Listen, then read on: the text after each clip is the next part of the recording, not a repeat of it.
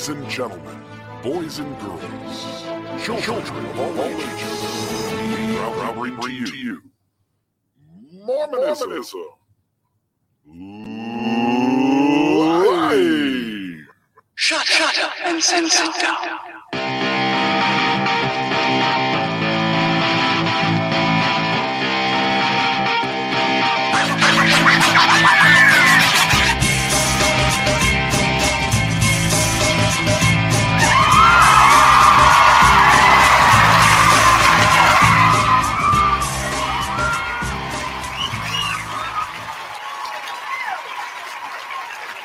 That was me. That was me clapping. Bill, that was fantastic. What a great new intro you put together. Radio Free Mormon, welcome to another episode of Mormonism Live. We're on number 41, is it? I think it's 42. 42, man. Um, I'm showing 41, but maybe it is 42. I don't know. It is 41. You're right. Never mind. So there we are. It is, as you always like to point out, the date is September 15th, the day after my birthday. Happy And- birthday, by the way. And it's 2021 birthday. for those of you in the future. To me. I think we should all sing right now together. Happy Uh, birthday to you. Happy birthday to you. I'll imagine everybody else singing along. Happy birthday, dear Bill Reel. Happy birthday to you. and many more. Da da da. So you've got tonight's episode. Uh, people are already saying they love the new intro, so that's awesome. And uh, I'm excited. Tonight we are going to help the brethren out. The brethren have been struggling. You're going to point out the struggle that's been happening and and where they've arrived, and and then you're going to offer some advice, and I'm going to maybe help with a couple of clarifying uh, insights, and uh, and we're going to put a good episode together, my friends. So You are you're the glue that holds this whole thing together, Bill. it's Elmer's glue.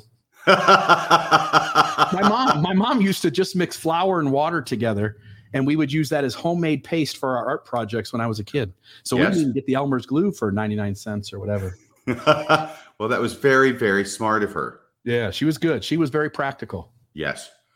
So, are you ready to go? You ready to rock and roll, Bill? you're on my friend it's all you Okay, well, thank you. Well, tonight's episode is titled Solving the LDS Church Homosexuality Issue. Because believe it or not, Bill, some people think that all we do is carp and criticize about the leaders of the church. And, you know, certainly we do some of that. I hope it's constructive criticism. Uh, but, but I don't think it's completely true. And tonight, what we're going to do is almost exclusively, I think, if not exclusively, we are going to be constructive, give answers and solutions to a certain problem that the leaders of the church have managed to get themselves into.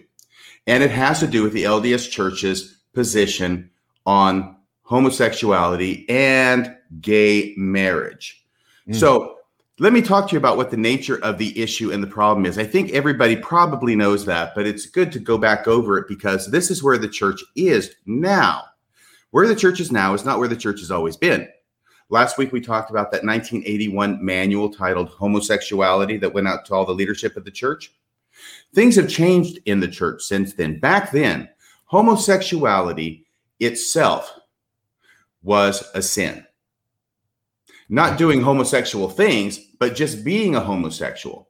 god wouldn't even think about creating those people No, he wouldn't, because why would a loving heavenly father do that to his children, right?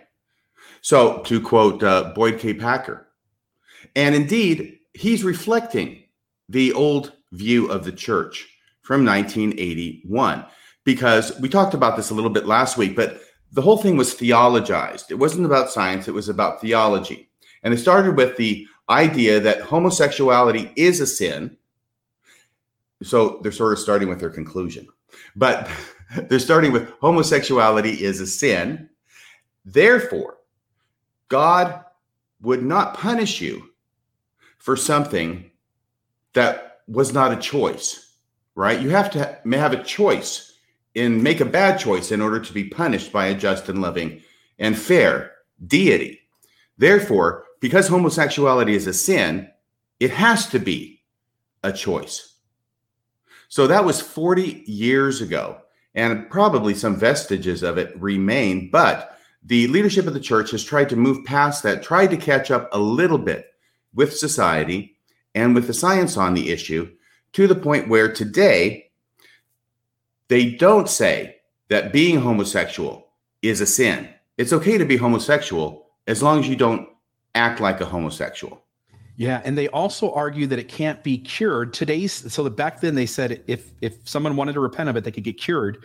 Today's theology, very statements from the church, um, make mention that it may be just one of the things that we deal with in this human life. Right, and I think that sort of implicit in that idea is that it's not going to be cured in this life, but God can cure it in the next life. Mm. I don't know that it's ever specifically stated, but I think it's really implicit in the whole thing. So that's the situation that the church has now. Now we get to gay marriage, which since 2015 has been ruled to be constitutional throughout the United States. So up to that point, the LDS Church had basically sort of farmed out its theology on the law of chastity to the government to decide who could get legally and lawfully married. You may recall that phrase even occurred in the temple endowment that as long as you were legally and lawfully married, that sexual relations were okay within that marriage, not outside. We all understand that, but within that marriage. But here comes the government now and upends everything for the church. And it says gay people can get married. Therefore, they can enter into a legal and lawful marriage. And the church headquarters uh, goes to DEF CON 1 over this. And this was in the summer of 2015. Well, only a short time later, in November of 2015, the leaders of the church have got together, and in reaction to that, they instituted the policy of exclusion, which I think we all know about, saying that to be in a gay marriage, if you're in a gay marriage, you are in apostasy and you need to be excommunicated from the church. They reversed that, of course, three and a half years later at least to some extent. So, what we're dealing with is that um, the church has stayed out of the bedroom for heterosexual people by and large. I mean, I know back in the 70s, they came out against oral sex. By the way, I hope no children are li- listening. Maybe I should have a warning. If there's any little kids in the room, go ahead, put them to bed or something, or put on the TV and let them watch Disney. But they said oral sex, couldn't do that. But that didn't last very long. That was kind of revoked pretty shortly thereafter. They also had this thing about birth control. Birth control was bad too. You remember that, Bill? Bill, are you there? Are you? Um, oh, sorry. Yeah, the uh, when I joined the church back in '96, I think '97, um, birth control as was an absolute no-no. Right, and that's even after I think they had taken it back. And that's one of the problems. Once you put it out there and you sort of silently take it back, then everybody who heard you put it out there still thinks it's in effect. So there may still be Mormons out there who think that uh, birth control is a no-no. Probably not as many now in 2021. But by and large, with those exceptions, by and large, in 2021, the church stays out of the bedroom for heterosexual couples, but for homosexual couples, not so. So we get to this point. I've talked about the policy of exclusion. Excuse me, I'm looking at my outline. Um, so we know that the nature of the problem that the LDS church has today is that it is okay to be gay in the LDS church. You just can't act on it, even if you get legally and lawfully married. In fact, just getting legally and lawfully married as a gay person is enough to get you excommunicated. This has caused a great deal of difficulty among members and almost certainly among some church leaders. And this was reflected in Elder Holland's comments that he made recently at BYU. And we have a quote here. This is a talk that uh, Elder Holland gave. It was given on Monday, August 23rd, 2021, speaking to the BYU staff. And this is part of it that doesn't deal with muskets. We're not going to talk about muskets today, but we're going to talk about how it is that Elder Holland expresses the dilemma that he feels he's in. And I, I think he's being quite honest here. He feels he's in a dilemma and in a theological bind as far as the doctrine of the church as to what it is that they can and cannot grant to gay members. And basically, he's saying we've gone about as far as we can go. Do you have that quote there? Uh, yeah, let me uh, put it up on the screen. It's from uh, timestamp 22.53 and it goes to 24.03. So it's about an, a minute and maybe 10 seconds. We hope it isn't a surprise to you that your trustees are not deaf or blind to the feelings that swirl around marriage and the whole same sex topic on campus and a lot of other topics. I and many of my brethren have spent more time and shed more tears on this subject than we could ever adequately convey to you this morning or any morning. We have spent hours discussing what the doctrine of the church can and cannot provide the individuals and families struggling over this difficult issue. So it's with a little scar tissue of our own that we are trying to avoid and hope all will try to avoid language and symbols and situations that are more divisive than unifying at the time we want to show love for all of God's children. There you go. So you can see that he's expressing this dilemma he's in. They've gone about as far as they can go. And I keep quoting that line from Oklahoma. But that's what he's trying to say. I think it was probably poor form on his part. And I would have advised against him if he had asked me for my input to probably not play the victim card here and not try and say, you know, we got scar tissue of our own because we've spent hours, I mean, hours, Bill, uh, talking about this, not praying about this, by the way. Notice he never says we've been praying about this or asking God what to do but he and some of the brethren, at least, have been talking about it and shedding all these tears. So they've got scar tissue of their own. So he kind of wants to sort of create this victimhood for himself, which he tacitly equates to the victimization that has been felt by uh, LGBTQ members of the church. So I would have told him to avoid that. That really isn't the the part of tonight's show that I want to focus on. But before I go any further, did you have anything you wanted to say about this quote, Bill? Just uh, really quickly, the the idea that these guys just all sit in a room and cry, wah wah, you know, they they're just bawling their eyes out. And the reality is, they claim to be prophets, seers, and revelators. And last time I I checked, what that means in Mormonism is that they can get revelation from Jesus Himself. So they've tried, they've talked about how things could fit, what they could do. They cried a bunch, but nobody's ever asked Jesus to come in a room. And more importantly, it seems apparent he isn't. Yeah, it does seem that way. And you know, it does occur to me that in some sense, really all they're doing is acting like Jesus within the Mormon framework. Once again, this is a tangent I'm not going to go off on. But within Mormonism, it really seems that Jesus is a guy who's in charge and he has all this power and he could do things if he wanted to, but he doesn't do things. Instead, all he does is feel bad for you and he feels your pain, right? That's really what Jesus is. He's like the Bill Clinton in the deity. He feels your pain, but he's not really going to do a whole lot about it. And because so, he's always 40 years late, because if we accept that Jesus does talk to the church and the church is always 40 years late on every social issue, what it tells me is that Jesus cares a whole lot more about two hour church or combining elders and high priests than he does about individual people and their lives and the trauma that's imposed on them through every social issue that the church is behind on. Very good point. And earrings, all the and the name of the church. Oh yeah. All these things all these things he's extremely concerned about, but not things that actually impact, I mean, hugely and negatively impact many members of the church and their families and their friends, etc. So I think we all know this is a very, very serious thing, but apparently he's just too busy with other things. Now, of course, the, the brethren being 20 or 40 years late on every issue, that's also following Jesus because he's 2,000 years late on his second coming. Uh, yes. I didn't have that in the outline, did I? No, I wasn't ready. No, that one just came to me.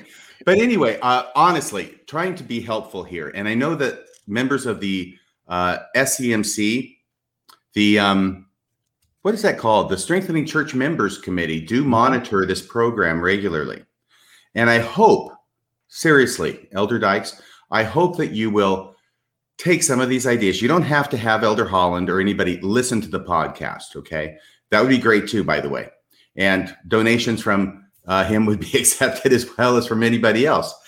But if you could take these ideas and maybe run them past Elder Holland, because I think that what we're going to do tonight could be helpful to them. Elder Holland may be too close to the problem. so close that he can't really see the solutions to the problem because there are multiple solutions to this problem. There's not just one. I've got four solutions to this problem. I'm not a prophet, I'm not a seer, I'm not a revelator, but I can come up with four workaround solutions to this problem. And that's what we're going to talk about tonight. Are you So- going to be giving out Elder Dyke's phone number again? No. No. Oh remember when you gave it? Don't you remember that? You gave out the number for the Strengthening Church Members Committee. Yeah, And- you're right. And, and people flooded their phone lines for about 48 hours. That poor secretary. I feel bad for her. I feel bad for her because suddenly she's telling people who are calling in, you know, like the same day that I talked to Elder Dykes, oh, well, he's not here now. He's like gone on a long vacation and we don't know when he's coming back. So please stop calling. Yeah, that was great. That was fun. That was good theater. But this is serious. This is serious, Bill. Okay. So let's keep it serious. All right. Solution number one. Now, solution number one, I want to preface this by saying this is something that I may have heard before, but where this came up was like a week ago. And I'm talking to my fiance, who is a never Mormon. She's never been a Mormon in her life. She's a Lutheran, right? But um, having me in her life, she ends up sort of knowing more about Mormonism than most lifelong Mormons. And I brought up this quote from Elder Holland, and I told her about this talk and the the jam that the brethren feel that they're in. And she pops right off with, well, you know, you've got the celestial kingdom, yeah. Well, why don't you just let the gays go into a, a lower level of the celestial kingdom? And I go, that's a great idea. Let's put this as number one. So this is the first solution, okay? In other words, Mormons, the Mormon church, the Mormon leadership can embrace gay members who are married without running afoul of their other doctrines. Mhm. And that's the whole point here. Within the structure that the LDS church has set up for itself, how can we make gay marriage something that the church can accept, promote, and embrace, even up to and including in the temple? okay. So she says, let give them a lower level in the celestial kingdom. No muss, no fuss. It's an easy workaround. Now, of course, it's not doesn't make gay people completely equal, right? Because they're in a lower level. They're not up there in the top level with the the, the straight people, okay, with multiple wives.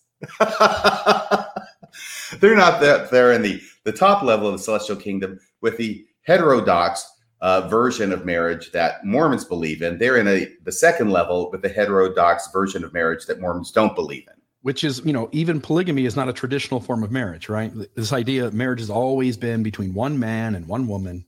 Yes, right. And it's unchanging, by the way. That's what they say. It's unchanging. And I want to pop in here for just a moment, put this up on the screen. Um, let me pull. So, just so people are aware, we all know there's three kingdoms: the celestial, the terrestrial, and the telestial. But in D&C section 131, verse 1, in the celestial glory, there are three heavens or degrees. Now, uh, as you and I were talking off the air before we started, there is some disagreement about what that scripture means. There is an argument that when D&C 131 says in the celestial glory, it's basically saying in the heavens, and then there are three heavens or degrees. And uh, there was an article in By Common Consent. Notice who the author is there, uh, RFM. I do notice that you're highlighting it even. It looks like Shannon Flynn. Who's Shane that? Flynn. That was the guy that was connected to Mark Hofmann, who was on the documentary. Uh, if I'm not mistaken, I think um, uh, Mormon Stories or somebody else was attempting to do an interview with him that ended up ending ending abruptly. But um, I know that uh, this argument that maybe there really isn't three degrees in the celestial kingdom. Maybe they're talking just about heaven in general. But the trouble is that LDS theology, this is on the Church of Jesus churchofjesuschrist.org. This is their gospel topics, kingdoms of glory, from another revelation. It's about a maybe a quarter of the way down the page. From another revelation to the prophet Joseph, we learn that there are three degrees within the celestial kingdom. So, regardless of the argument about whether we're interpreting it right or not, it is LDS theology that the celestial kingdom, the top kingdom of the three, has three tiers within it. Very good. Yeah. So, regardless of that debate, which is ongoing and uh, perhaps not susceptible to an easy resolution, the critical point is that the church does hold its position doctrinally as the highest kingdom is divided into three levels. So Celestial Kingdom has three levels in it. That's what we're working with, and that's what Elder Holland and the other members of the leadership of the church believe. So you can still have um, a second tier within, or even the third tier, but second tier is closer. So let's say second tier of the celestial kingdom be able to be uh, inhabited by people who are in a gay marriage. So once again, where I was at, I think was that um, it doesn't make them completely evil, evil, equal. It doesn't make them completely equal, but it does permit their exaltation and provides a way for them to be completely accepted as fully gay individuals, married gay individuals within the church, so long as they abide by the law of chastity regarding not having sex with anyone other than your spouse to whom you are legally and lawfully wed. Okay. Now, once again, about this caste or caste system that it sort of creates, it's not it's not a perfect solution, but it is a solution that allows for gay marriage to be accepted within the church here in this life. Yeah, All and, right. they, and they can go so far as to allow them to even marry in the temple for time only, for, per se. Exactly. Yeah. Or or for eternity, because they're going to be married up there in that second level of the celestial Hmm. kingdom.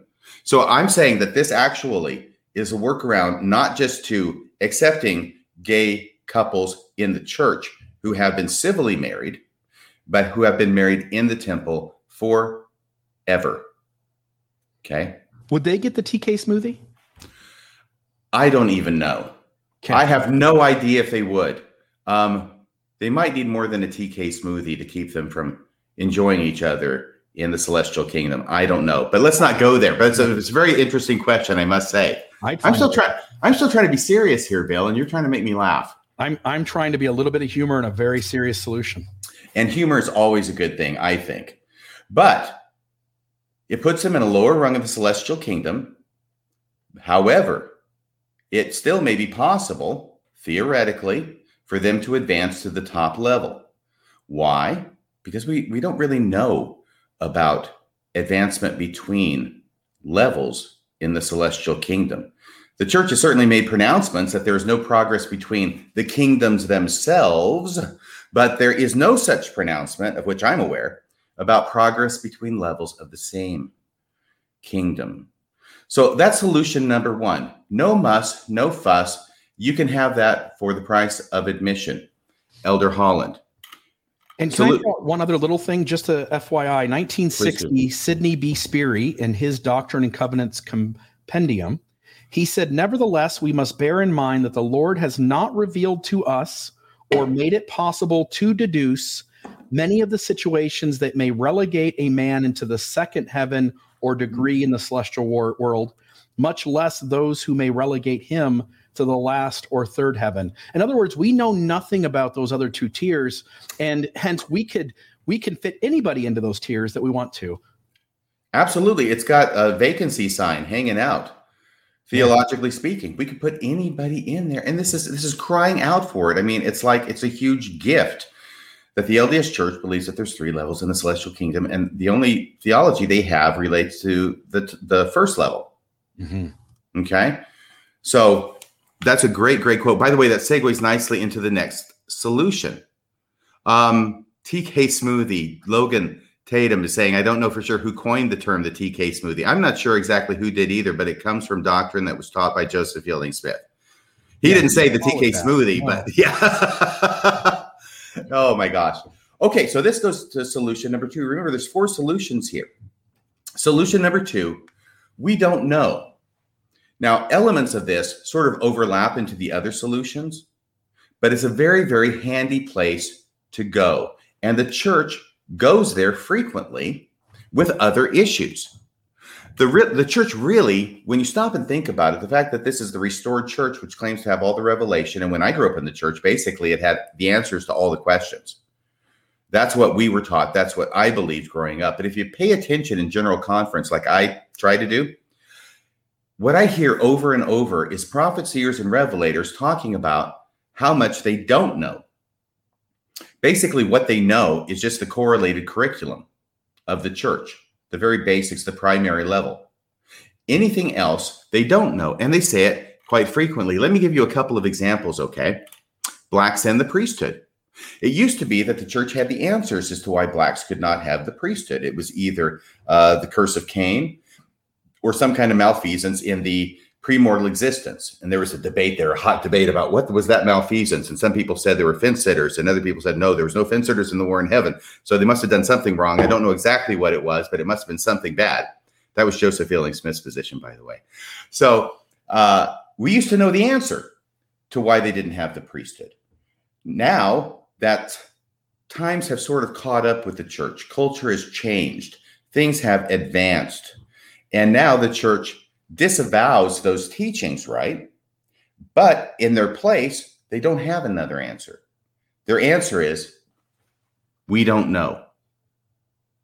We don't know why God prohibited blacks from having the priesthood or black men and women from going to the temple. But it was God who was behind it. We just don't know the answer, and we need to be satisfied with we don't know. So, this is an example of how the church goes from knowing an answer, progress occurs, which kind of refutes the answers that they knew. So, they get rid of those answers because they're no longer viable. And then they slip into the I don't know mode. And it's not just blacks in the priesthood. I mean, I suppose we could have a whole podcast on this. We're not going to have a whole podcast on this tonight, but we could talk about the location where the Book of Mormon took place. The church used to know where the location of the Book of Mormon was. And it was all of North and South America. And the narrow neck is down there at the Isthmus. Try and say that three times fast. Of Panama. And Cumorah was actually the linchpin of the geography along with that narrow neck and the land north and the land south. But Cumorah was a linchpin because that was the place that was in Joseph Smith's backyard, so to speak, not far from his house. And it's also identified in the Book of Mormon as a location in Nephite geography and also in Jaredite geography under a different name. So that was very, very uh, concretely held and taught. And that's what I learned uh, becoming a member of the church when I was 18 in 1978. Well, now things have sort of changed on that. Science is caught up. The archaeology is not looking good for that, right? And so, what? I'm sorry. Were you? Did you sneeze or something, Bill? What was no, that? I'm just laughing at that, and I want to let, me, let me add something else really quick, which is okay. This is a church that is led by prophets, seers, and revelators. Now, let me ask you a question. Hmm. As time goes on, does Mormonism know more or less about how all these things work? Oh, is that a less sign? less, I'm, trying, I'm trying to put up a less sign here for the camera. I don't know if that's a less sign or that's a less sign. and revelators, it knows less and less as time goes on. Yes. Well, prophets and seers and revelators aren't what they used to be, apparently. No, no Moses would certainly be shaking his head. Oh my gosh, yes. So here we go. Uh, and, and the church, now that science has caught up with that and things aren't really panning out, and there's a number of reasons for that, and we won't go into them here. Okay. I mean, one of which would be there's like no evidence whatsoever that there was a massive battle fought on the hill Cumorah, which is not big enough to hold the number of people that it's the Book of Mormon says we're we're on it uh, as far as the Nephites go. Uh, so it's problematic.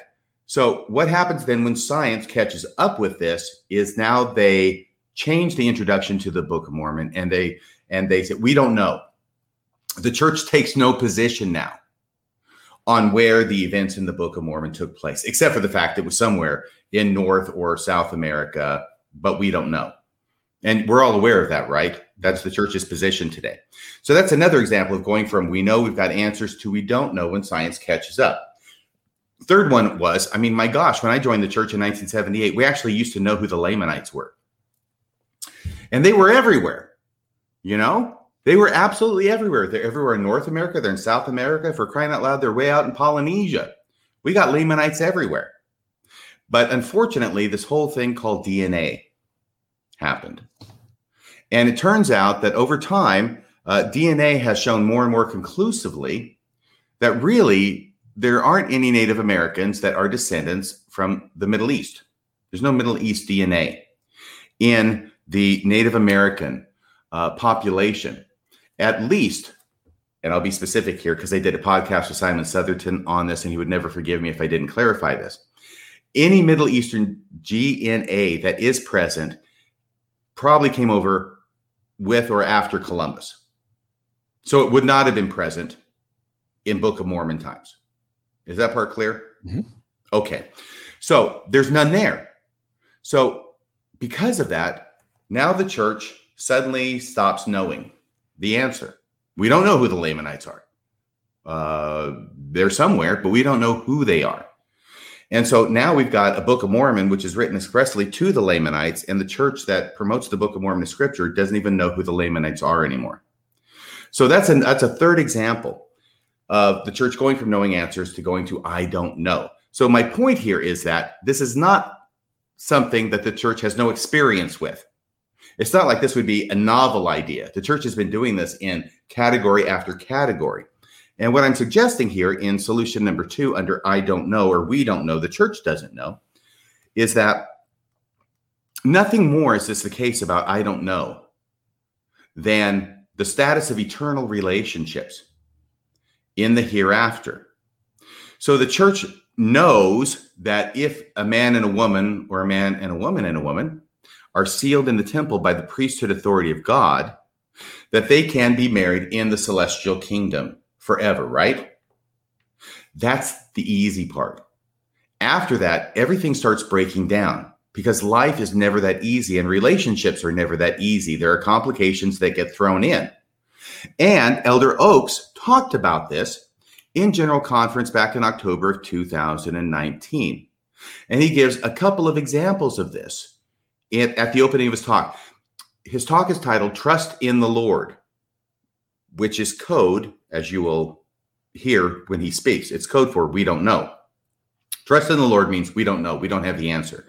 Do you have that um, that talk? It's at the very beginning, the first. Yeah, starts, starts at zero, right? Yes, and I'll be interrupting you in a couple places to ask you to stop. Please. My dear brothers and sisters, a letter I received some time ago introduces the subject of my talk. The writer was contemplating a temple marriage to a man whose eternal companion had died. She would be a second wife. She asked this question Would she be able to have her own house in the next life, or would she have to live with her husband and his first wife? I just told her to trust the Lord. Can you stop right there? Okay, that's the first example. This is where things start getting messy. And by the way, I know that he's using an example which is trivi- trivial and almost ridiculous and almost designed to evoke the laughter that it does evoke.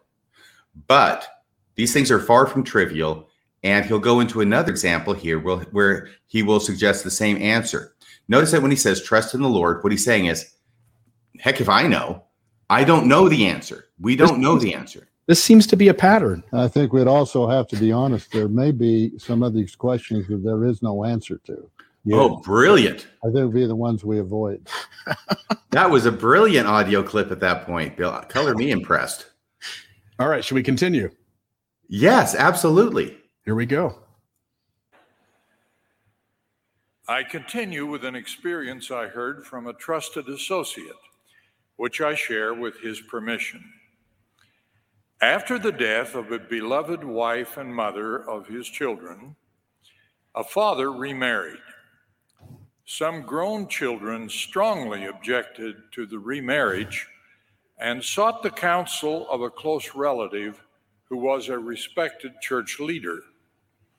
After hearing the reasons for their objections, which focused on conditions and relationships in the spirit world or in the kingdoms of glory that follow the final judgment, this leader said, quote, you are worried about the wrong things.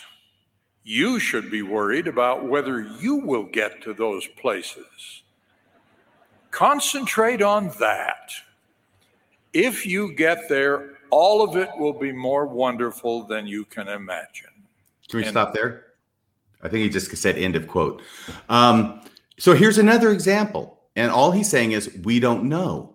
We don't know what's going to happen in the celestial kingdom with these relationships. All right. Once it starts getting anything other than the simple black and white, easy doctrine that the church has, you start encountering the messiness of humanity and the messiness of human relationships. All of a sudden, it starts hitting the fan. And we have two examples of we don't know, we don't know.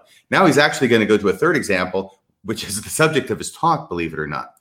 I'm not sure why it is that when he's giving a talk about the spirit world, he wants to start off with these two examples.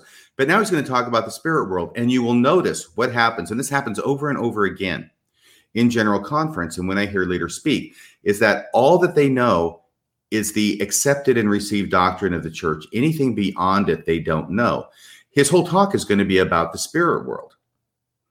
And he's going to introduce now this main subject of his talk by saying, We don't know anywhere near as much as we think we know about the spirit world. And this is an apostle who's talking, the guy who's supposed to know stuff by revelation. Can you play this? I bet Bruce R. McConkie and uh, Joseph Fielding Smith knew the answer to these questions. Oh, I'll bet they did. Yes, they did. What a comforting teaching. Trust the Lord. There it is.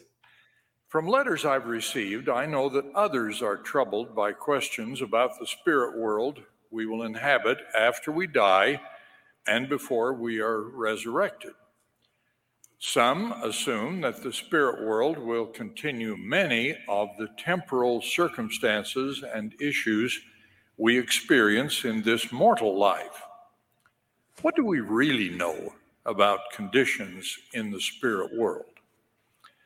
I believe a BYU religion professor's article on this subject had it right he wrote, When we ask ourselves what we know about the spirit world from the standard works, the answer is not as much as we often think. There you go. Okay. So here we have the spectacle of a prophet, seer, and revelator quoting an academic for the proposition, with which he agrees, by the way, that we don't know bupkis about the spirit world. No, we don't know a whole lot about anything, and we know less and less as time goes on. Yes, and somebody just made a very rude comment about um, uh, about Elder Oaks and his appearance. And I try not to make comments about people's appearance. I will say that every time he's on the screen and I see him talking, I keep looking around for Beaker. Yeah, it, it does look, or those guys up in the stage, right? Yes, exactly. Beaker running around in the background, gibbering incessantly. So We've got this situation now where I think I've established pretty well that the church has no problem. In fact, has got a habit now, an increasing habit of saying, I don't know when they run into questions that that perplex them, that don't fit into the neatly boxed categories that are provided by the correlated curriculum. So, why don't we just apply this to homosexuality and gay marriage? If you're going to say you don't know about uh, priesthood ban, if you don't know about location of the Book of Mormon, if you don't know about who the heck the Lamanites are, if you don't know about what's going to happen in the spirit world, um, or nowhere near as much as what um, we usually think we know, why not just apply that to the homosexual issue and the gay marriage issue? That's my question.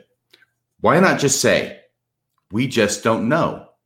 And it would be perfectly legitimate to say that because there is little to nothing written about this subject in the standard works. In other words, it's kind of a blank slate. This is a lot of cultural baggage being brought in to the current uh, position of the church on the issue because they're still going from this idea that uh, practicing homosexuals, even within the bonds of legal and lawful marriage, is sinful.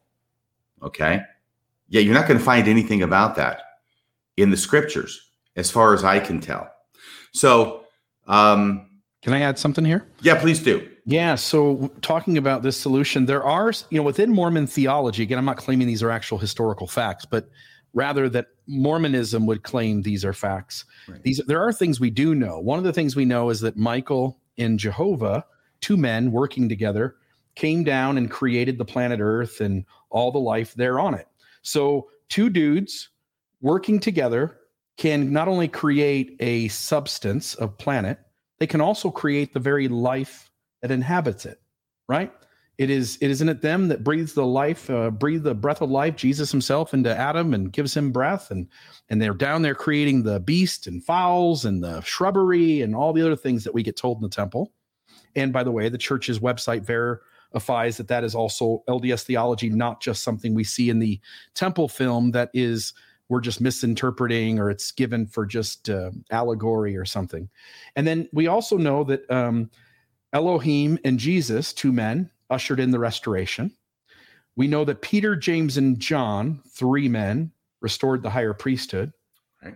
Um, and, and I want to show one little thing here. This idea that homosexuality is this oddity. Uh, let me put this up on the screen and I'll be really quick. I won't stick with this long because I think it's just a tangent. Um, but if you look here, homosexual behavior in animals, like it's not this, we do know that this is a normal occurrence in the world. Uh, it lists all of them here, but we can go down here to where the animals are. Um, all right, so we've got the bird family. It talks about all the statistical occurrences of homosexuality in the bird family. Here's the mammals, dolphins, American bisons, bats, um, bottlenose dolphin, dolphins, elephants, giraffes, mar- marmots or marmots, Or marmots. lions, polecats. and, then, and then the bonobos, which science says is you know super closely related to us. The bonobos, the gorillas, uh, the Japanese macaws, the orangutans, monkeys, uh, sheep, uh, spotted hyenas, lizards, reptiles, you know, insects. In other words, we used to hold this position. It was a choice and it's this weird thing, and you guys ought to knock it off. And the reality is, it is found all throughout nature in the animal kingdom. Right. And I think that what used to be said, maybe still is, is that it's unnatural. Yeah, it's it's as natural as the sun coming up at each day. Yeah. So uh, the idea, it's unnatural. We don't find it anywhere in nature. That's what makes it unnatural, right? It's everywhere. But actually, it is in nature in all those different examples that you just shared. And that makes it natural Yeah. by definition. Yeah. Which is the point that's prompted these men to backtrack from every claim they've made about this issue. And there's one little table leg left, which is the actual act of homosexual uh, intimacy that they just can't get past. But they've been wrong about everything else on this issue, everything.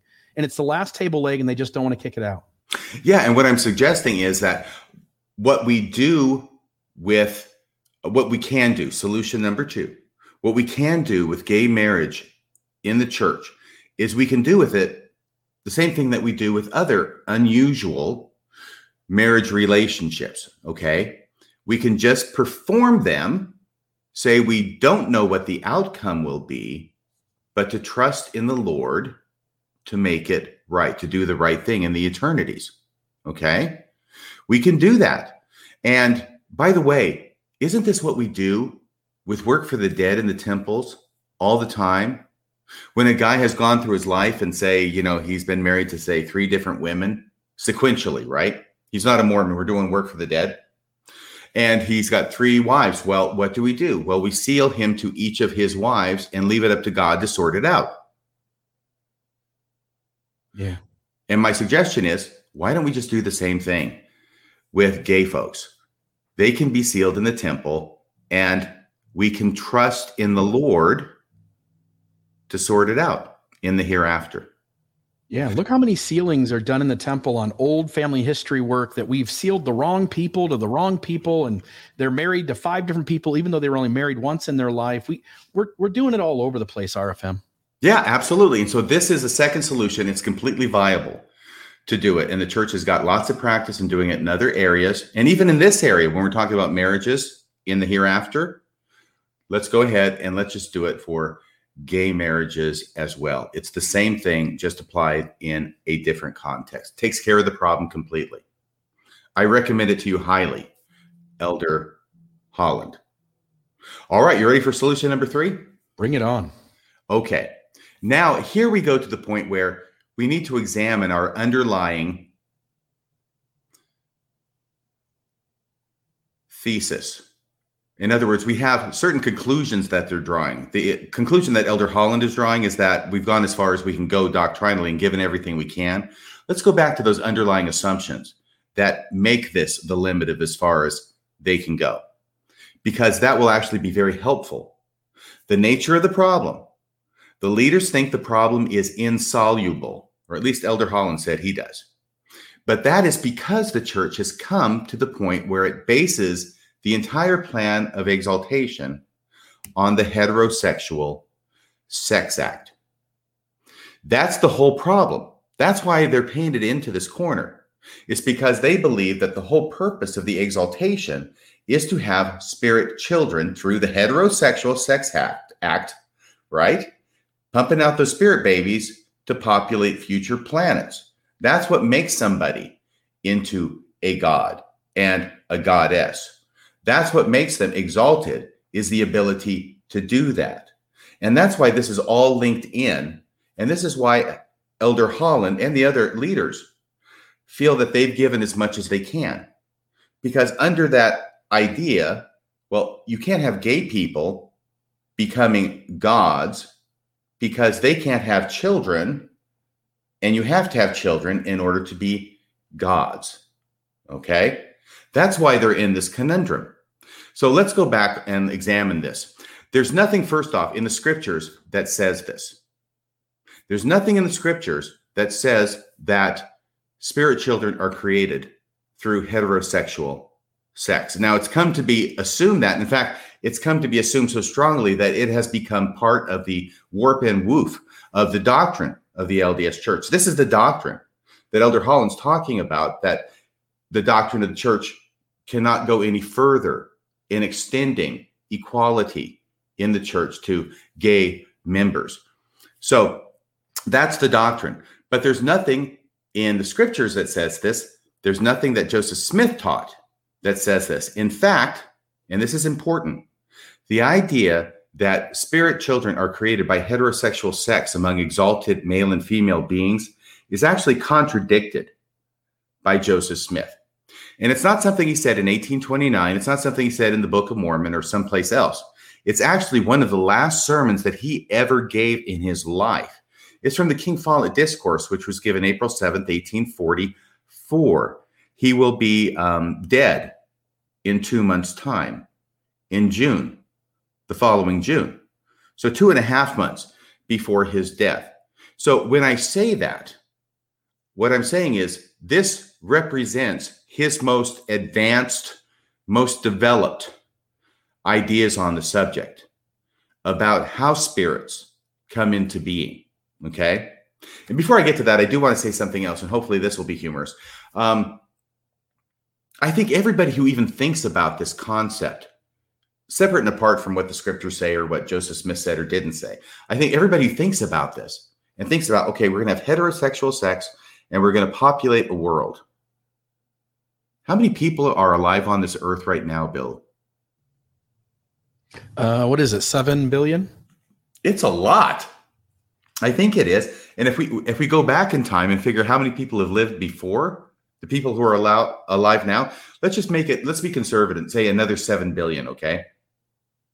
So you got 14 billion people. That's 14 billion spirits, all of which have to be created through the heterosexual sex act. Are you kidding me? That doesn't make any sense at all. And I think that anybody who stops and thinks about it, who's a member of the church, at least this is what I did. I would try not to think about it because it became uncomfortable. But it's just totally unbelievable. It's unworkable. Do you remember Rita Rudner? She was a stand up uh, comedian a number of years ago. Was she on SNL, Saturday Night Live? I don't know if she was. She might have been on there. Uh, I'm not positive, but uh, she had one bit that she did when she was talking about a friend of hers who had her first pregnancy and delivery. And she was in delivery, she was in labor for 36 hours. And Rita Rudner says, 36 hours. Can you imagine? I don't want to do something that feels good for 36 hours. Yeah, yeah. You know, we talk about like sex is the thing we all, for the most part, most of us, again, not everyone, most of us enjoy the most. It's the thing we think about all the time. And the reality is none of us want to do that for more than, you know, whatever, whatever short amount of time in a day you're doing it. Um, nobody wants to do that 24 hours or 10 hours a day or four or five hours a day. No, I mean, geez, yeah. So that, so when you think about that, and you try and I would try and go through all sorts of permutations and saying, well, maybe the gestation period of a spirit is not as long, like nine months for a baby. But honestly, even if it's one day, there's a gestation period of one day for a spirit baby. Okay, what's one day times seven billion? Yeah. It's a freaking long time. And that's Okay. all that LDS women have to look forward to. That's it. That's all they are is breed mares. Yeah. So and and that makes it unattractive, of course, uh, especially unattractive from the woman's point of view. So this is something that's unworkable, and I think we all recognize that, just uh, as a practical matter. But now, when we go back to the um, the King Follett discourse, and what I'm using here is Stan Larson's amalgamated text. It was printed in BYU Studies in 1978. That's the year I joined the church. And this what this takes the four different versions of the King Follett discourse. It was written down by four different scribes as Joseph Smith gave it. There are certain problems with it. Some recorded something that somebody didn't. Anyway, he puts together an amalgamated version using all four of them. And this is what it says. I'm going to quote a few parts from it, okay? Because here is what Joseph Smith says about how spirits are created. And by the way, this is one of the most radical parts of his sermon, which he gives at the end of his life. And the big secret is this Joseph Smith says regarding how spirits are created that they're not. Spirits are not created, according to Joseph Smith in his final teachings on the subject. And here's one of the things he said, and this will sound familiar to those of you who are uh, acquainted with this sermon. Is it logical, he said, is it logical to say that a spirit is immortal and yet have a beginning? Remember this? Mm. Because if a spirit of man had a beginning, it will have an end. But it does not have a beginning or end.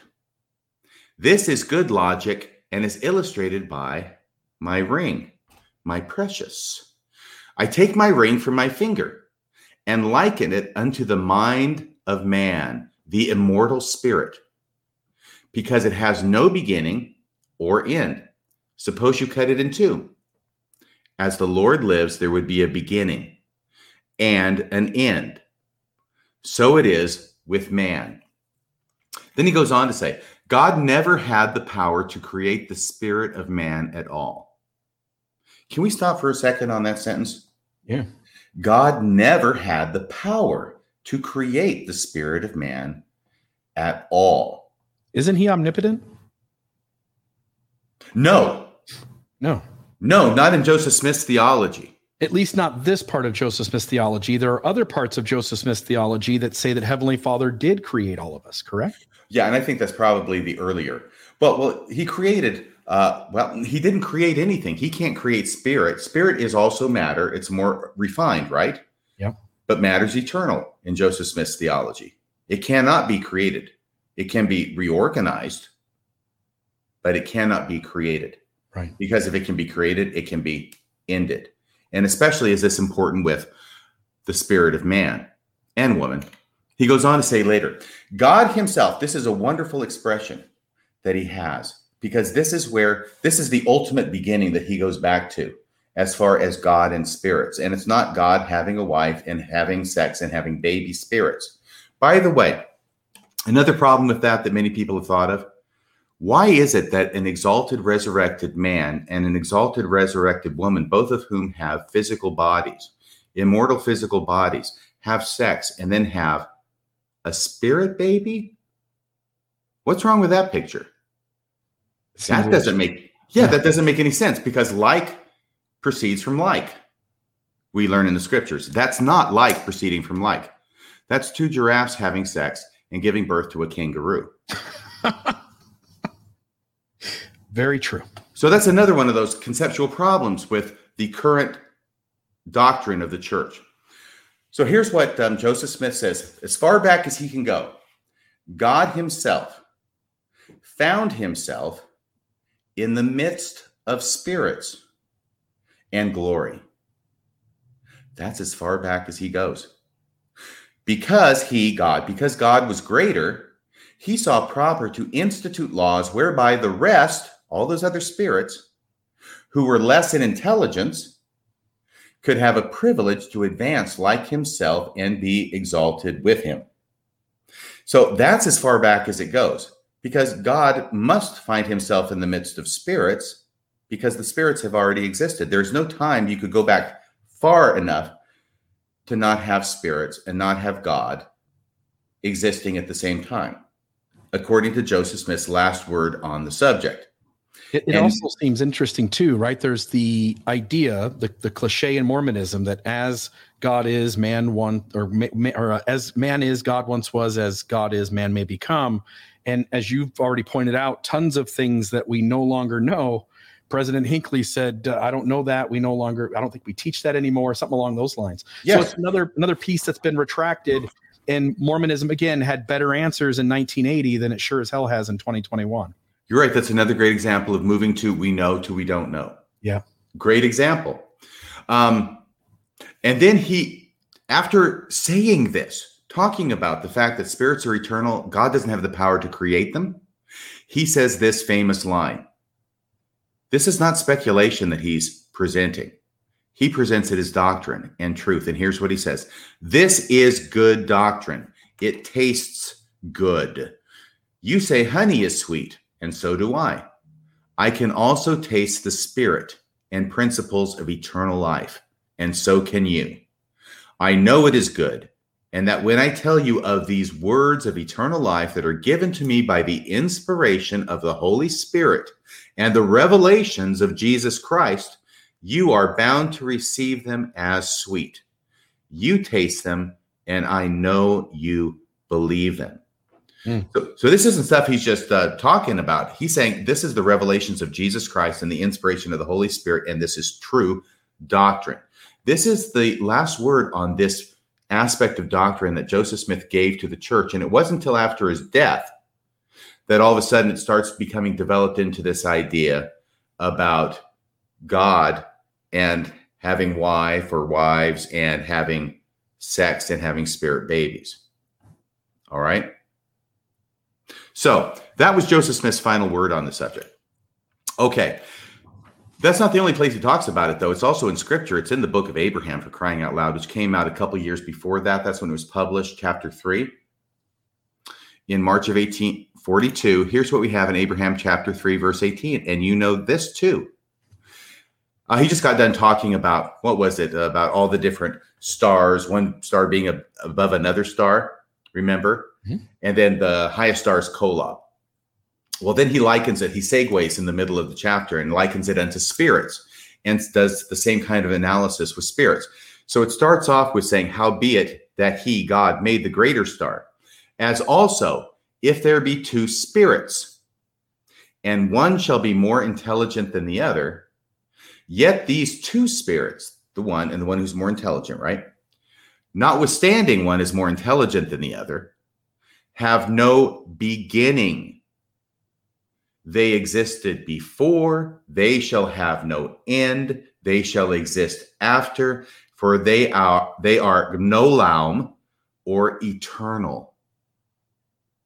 So we have this doctrine being put in scripture in the book of Abraham in 1842. It's the same doctrine that Joseph Smith is teaching two years later in the King Follett Discourse.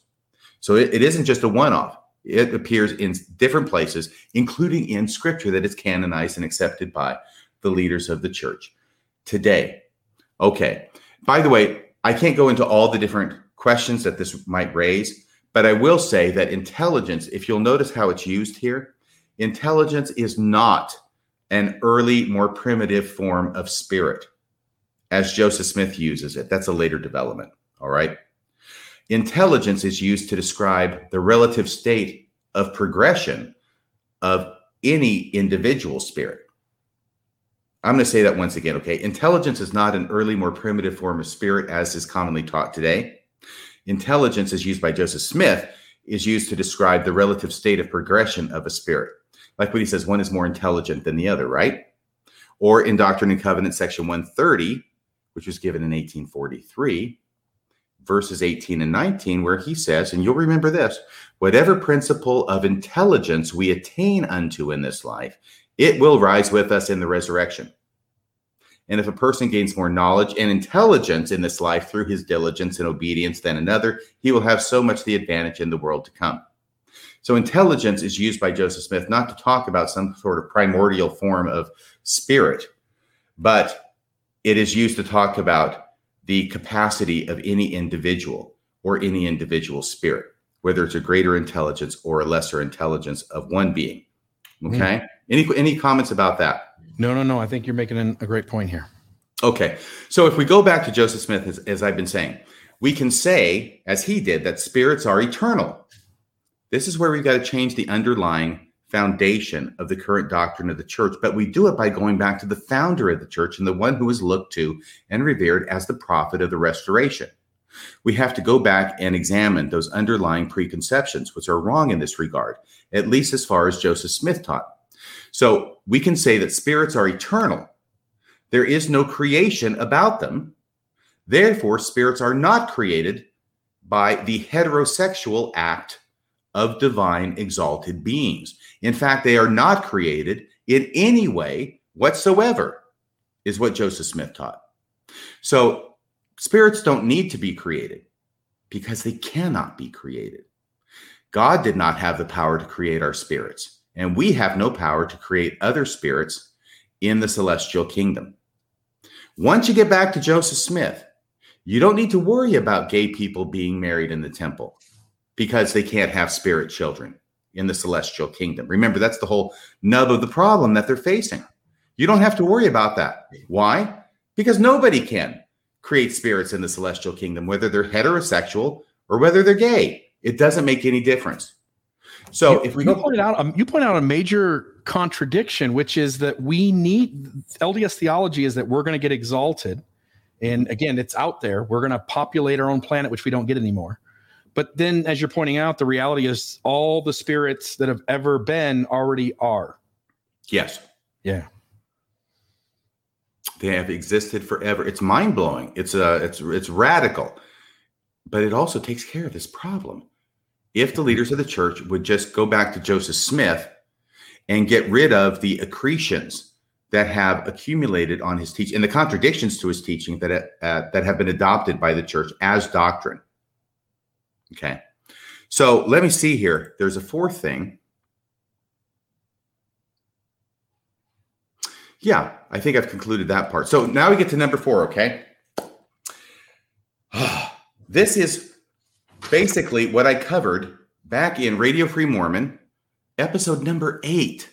So this is a long time ago. This is about, um, wow, it's about five years ago, almost five years ago that I did this. And what I did with the amazing contradicting Joseph Smith is I first off it the basis of it is to show seven different concrete areas with facts and figures as to where it is that Joseph Smith contradicted himself on different uh, principles and different doctrines. All right, but it's not a slam job on Joseph Smith because the way I started out is I say, you know, there's a difference between science and religion, and typically, religion's strength is that its doctrine never changes. That's what gives it force. That's what gives it uh, the sense of uh, solidity, of durability, of unchangeableness. You can rely on something that doesn't change. And that's the attractiveness in a religion of having doctrine that doesn't change. The weakness of that is that if you never change your doctrine and it's not susceptible to change, then you have made it so you're not open to being able to keep up with new information and new knowledge that comes about as society and technology and culture advances.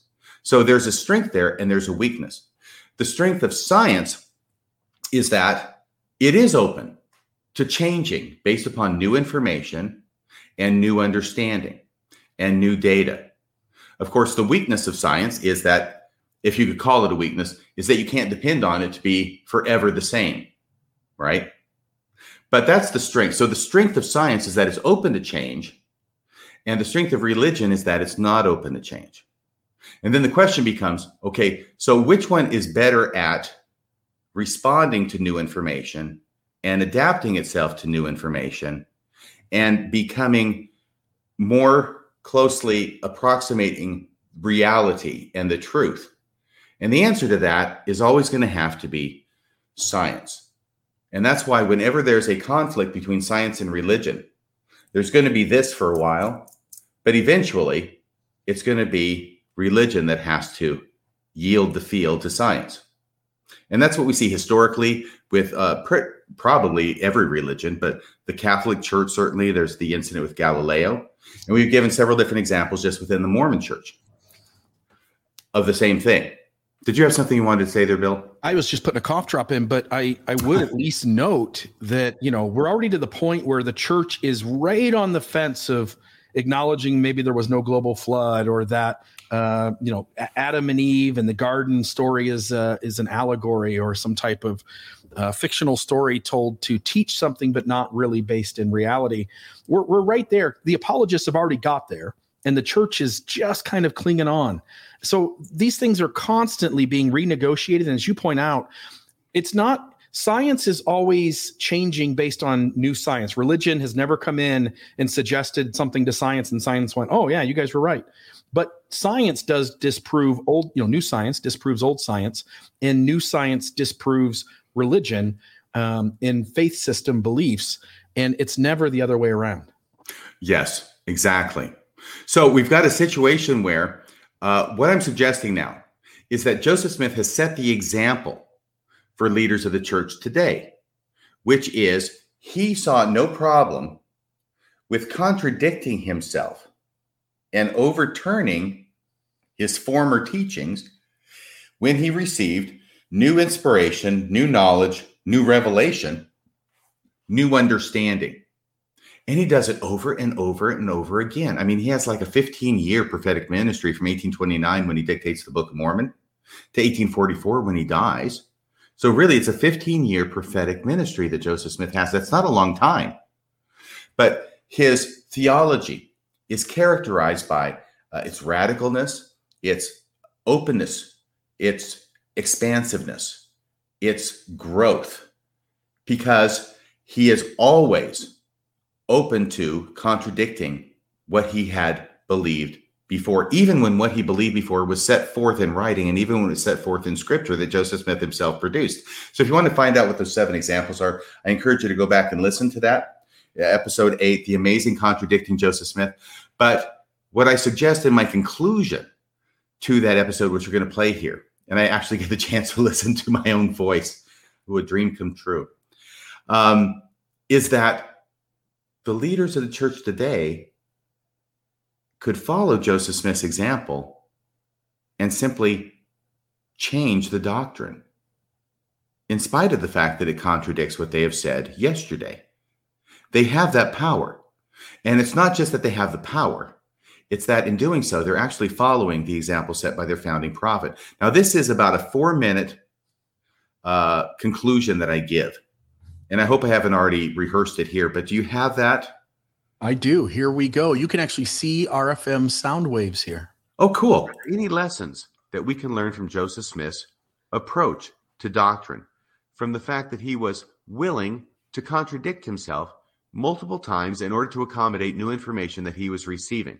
I think that there are a few. First, the LDS Church has left behind Joseph Smith's view of contradicting himself in order to incorporate new information. The LDS Church, instead, is much more Protestant in its view and has adopted the view that once something is doctrine, it always has to remain doctrine. It cannot change because that is a sign of the truth of the doctrine. It's first important to realize that is not how Joseph Smith viewed things. Whether you agree with him or not in this matter, it is clear that the founding prophet of the LDS Church saw doctrine as something that was only provisional, in the words of William James, something that was only temporary, and something that was susceptible to being overturned and changed in the light of receiving new information that contradicted it.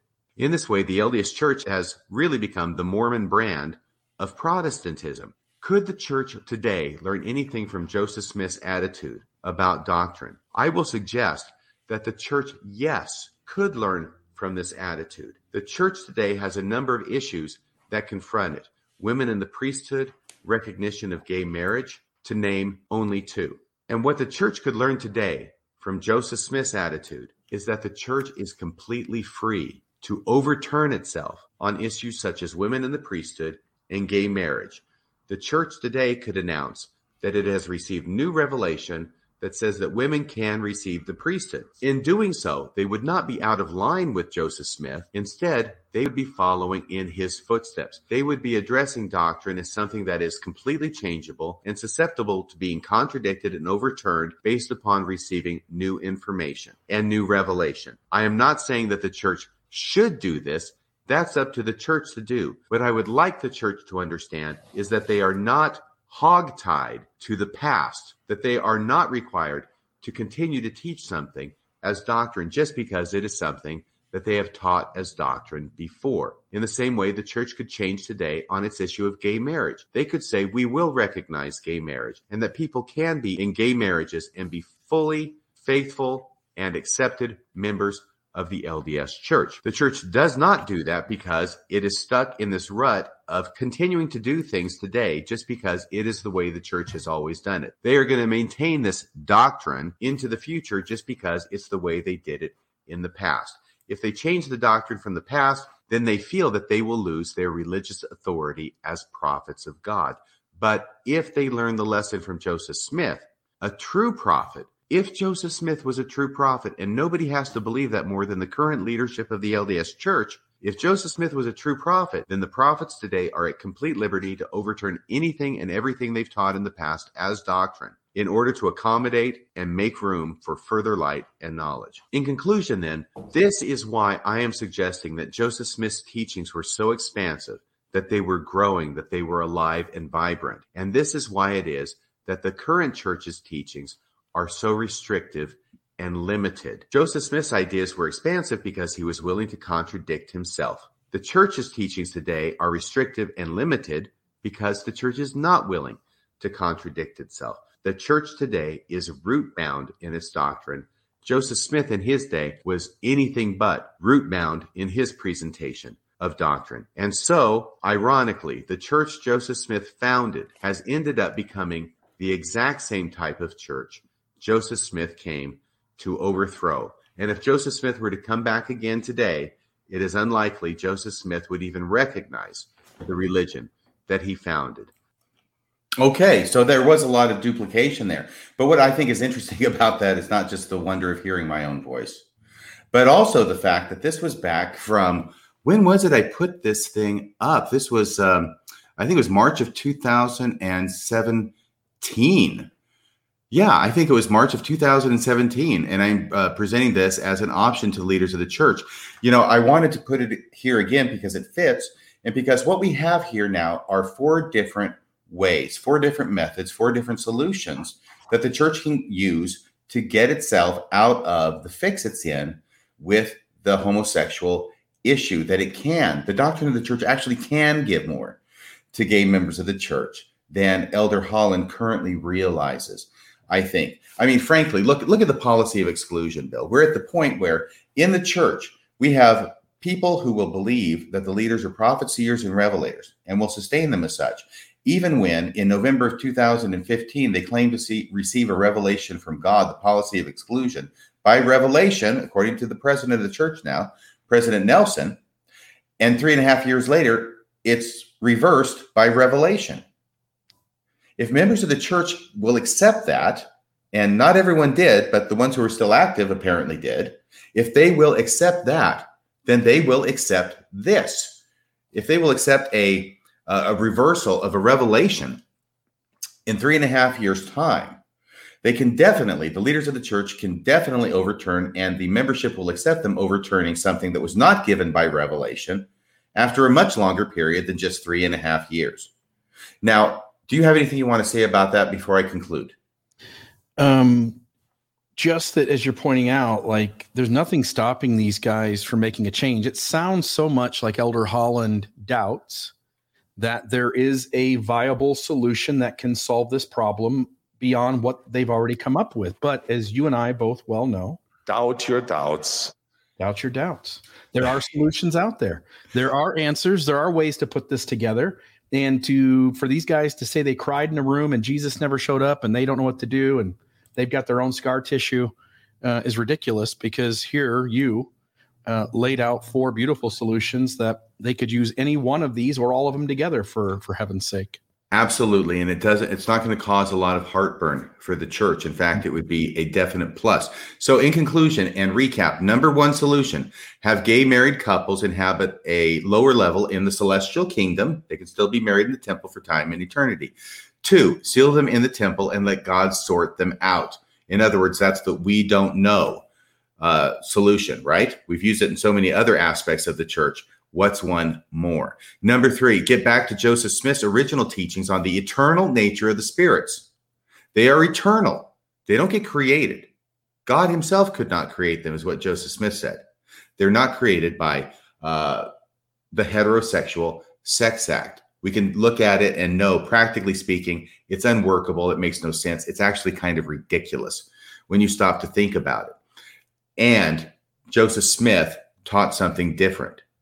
Joseph Smith taught spirits are eternal. Go back to Joseph Smith, it solves the problem. And number four, you could follow Joseph Smith's example of contradicting and overturning and overruling yourself when new light and knowledge comes. In fact, I thought that was one of the principles of Mormonism. It's even enshrined in the temple endowment with Adam seeking further light and knowledge. Well, if you seek further light and knowledge and it comes, then a lot of times you're going to have to let go of old things in order to embrace the further light and knowledge. We're doing what is taught in the church, what is taught by Joseph Smith, and it's an easy fix.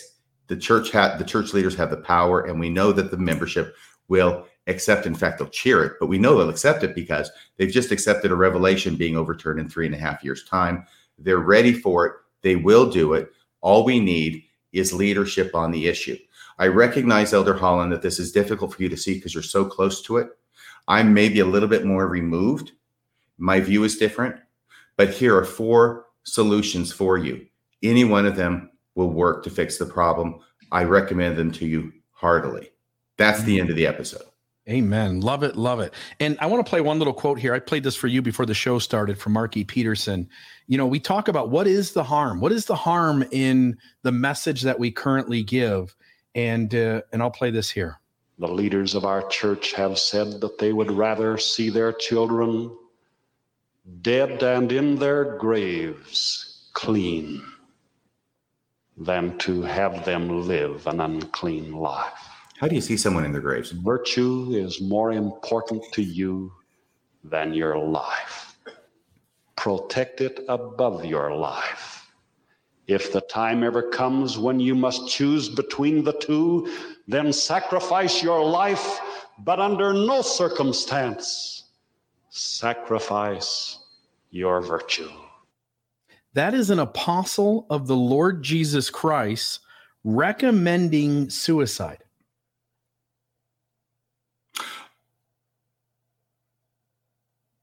He said, if you can't keep clean, which none of us, how many of us are clean, RFM? Not many of us, but I have been pronounced uh, clean from the blood and sins of this generation. Go ahead. Good old second anointing saves you once again. There is an elect group.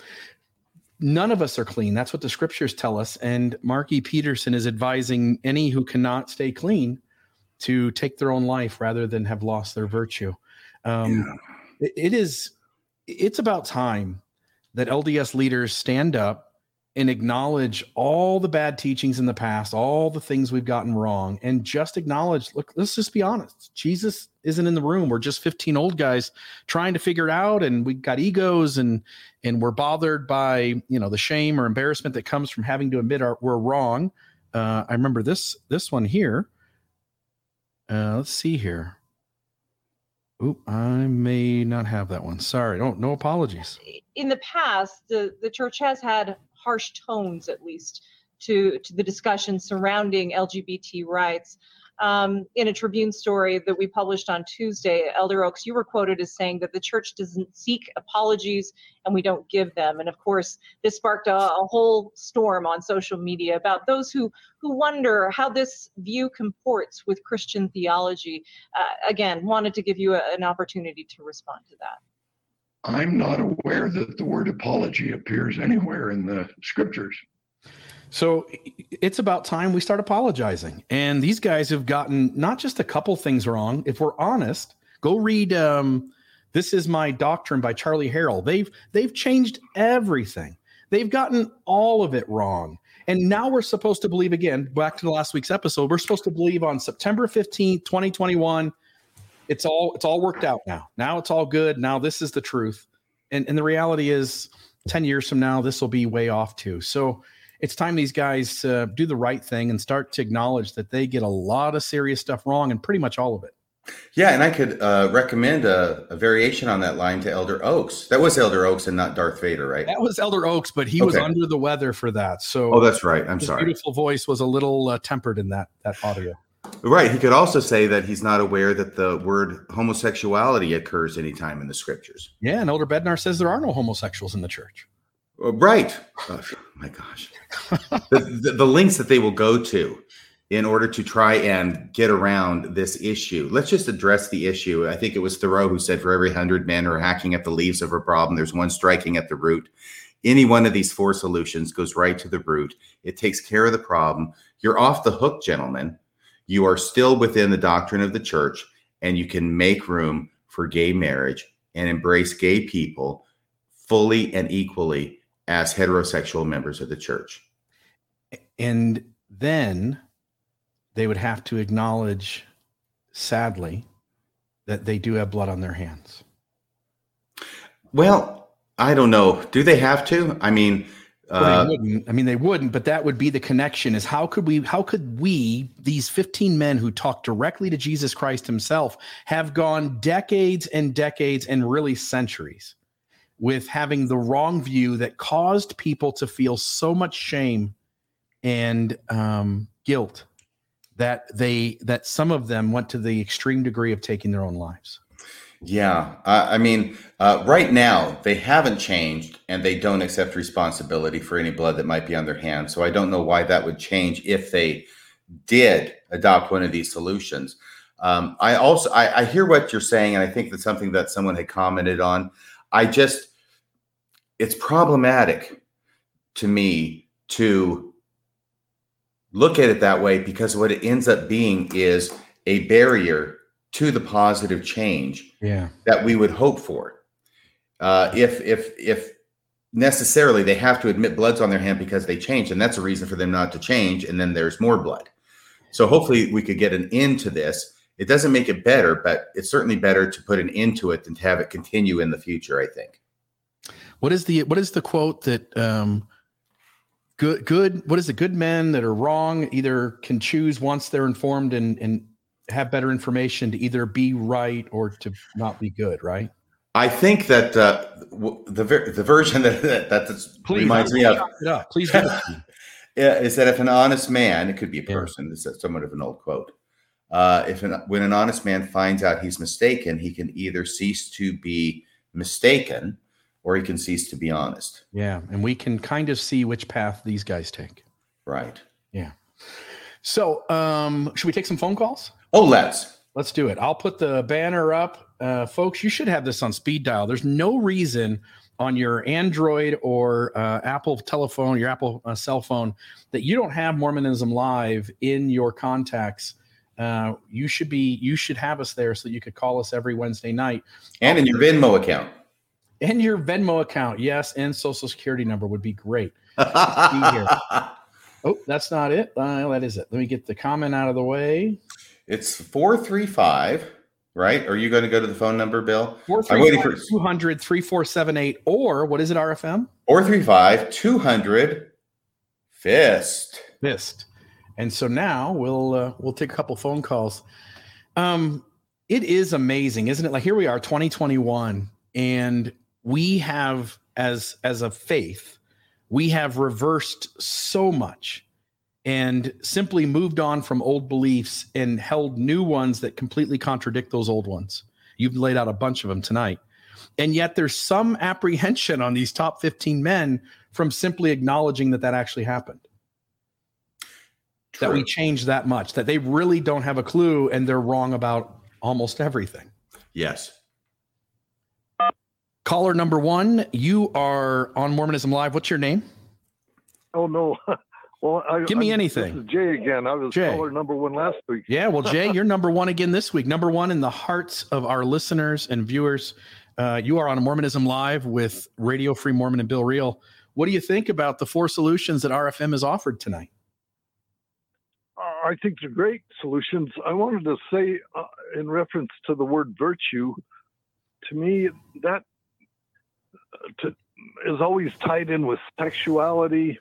I want to I want to make the argument that I believe that Jeffrey Holland, Dallin Oaks, David Bednar, and some of the others, to me, have lost their their virtue. Um, and that's all I wanted to say. I, yeah, I appreciate that. Thank you. Does he have some sort of inside knowledge he wants to share with us? Well, do, do you know this? Do you know the church took out of its young women's manuals the scripture from the Book of Mormon that where the priest uh, took away the virtue of. Um, well, the Lamanites, oh, the Lamanites took away the virtue of the. one second, caller. Okay. The Nephites um, took away the virtue of the Lamanite prisoners there at the yeah, end of the history. It's another thing that's gone away. Is there is this um, kind of subtle acknowledgement that that scripture isn't healthy and it isn't appropriate and it's not true. You can't take someone's virtue by raping them. But that's what the scripture in the Book of Mormon is suggesting, and the church has again pulled that away. So, at the very least, from the caller's comment, a recognition that something else has been removed. Very good. Yeah, it's sort of like a Victorian idea that got incorporated somehow into the Book of Mormon. Yeah. Yep. I, that sounds like more 19th century material or just a little before, huh? 1700s. Uh-huh. Uh, caller, you are on the air. What's your name? Uh, my name is Rob. Rob, you're on Mormonism Live. What do you think about the four solutions that RFM came up with uh, probably in just an afternoon and Elder Holland's kind of struggling to figure this out? Well, I, you know, as I listen to it, I mean, I think that he's spot on in terms of the doctrine changing and all that you know, just like what uh, Oak said, was there's just so much that we don't know. And yet I grew up in the church where, like you guys were talking about earlier, is that it's about all the things that we do know. And it's like, how could anybody know this unless somebody told them this was true? And yet you find out that it was just, uh, well, that was their their opinion. That's how they looked at it. And yet as a 58 year old member of the, church that uh, um, grew up in the church, served a mission in the church, it's almost like a church I wasn't even a member of. I feel like uh, the church has changed so much. So, you know, when you look at the LGBT community and say, well, what is life after death? What, you know, like how the spirits are not created. Well, the, the reality of it is we just don't know. And I think that what RFM said was spot on, which is, you know what, we don't know, and and God, when we get to the other side, He will sort it out, and and God is good, and we know He'll work it out where it's right. So, you know, I think that um, uh, uh, just listening to it, this has been probably the best episode I've listened to since you guys started because, you know, this notion that these are prophecies and revelators, and they know something more than we do, and yet you know, I see that we're, it seems like, I, maybe this is getting a little off point, but, you know, it's like, it's almost forbidden to go back to Joseph Smith and listen to what he said because, you know, it's like, it's like there was the church, the restoration, and what Joseph Smith taught. And then once he died, umpteen number of things changed. And it's almost like it's you can't say it's Joseph Smith's church anymore. It's just the church of Brigham Young and so on and so on. And and so did Joseph know it? Did Brigham know it? you know, like we all knew for 130 years, God has blacks can't have the priesthood, but lo and behold, now they can. And yet, none of this time was ever a revelation given. Oh, blacks got the priesthood.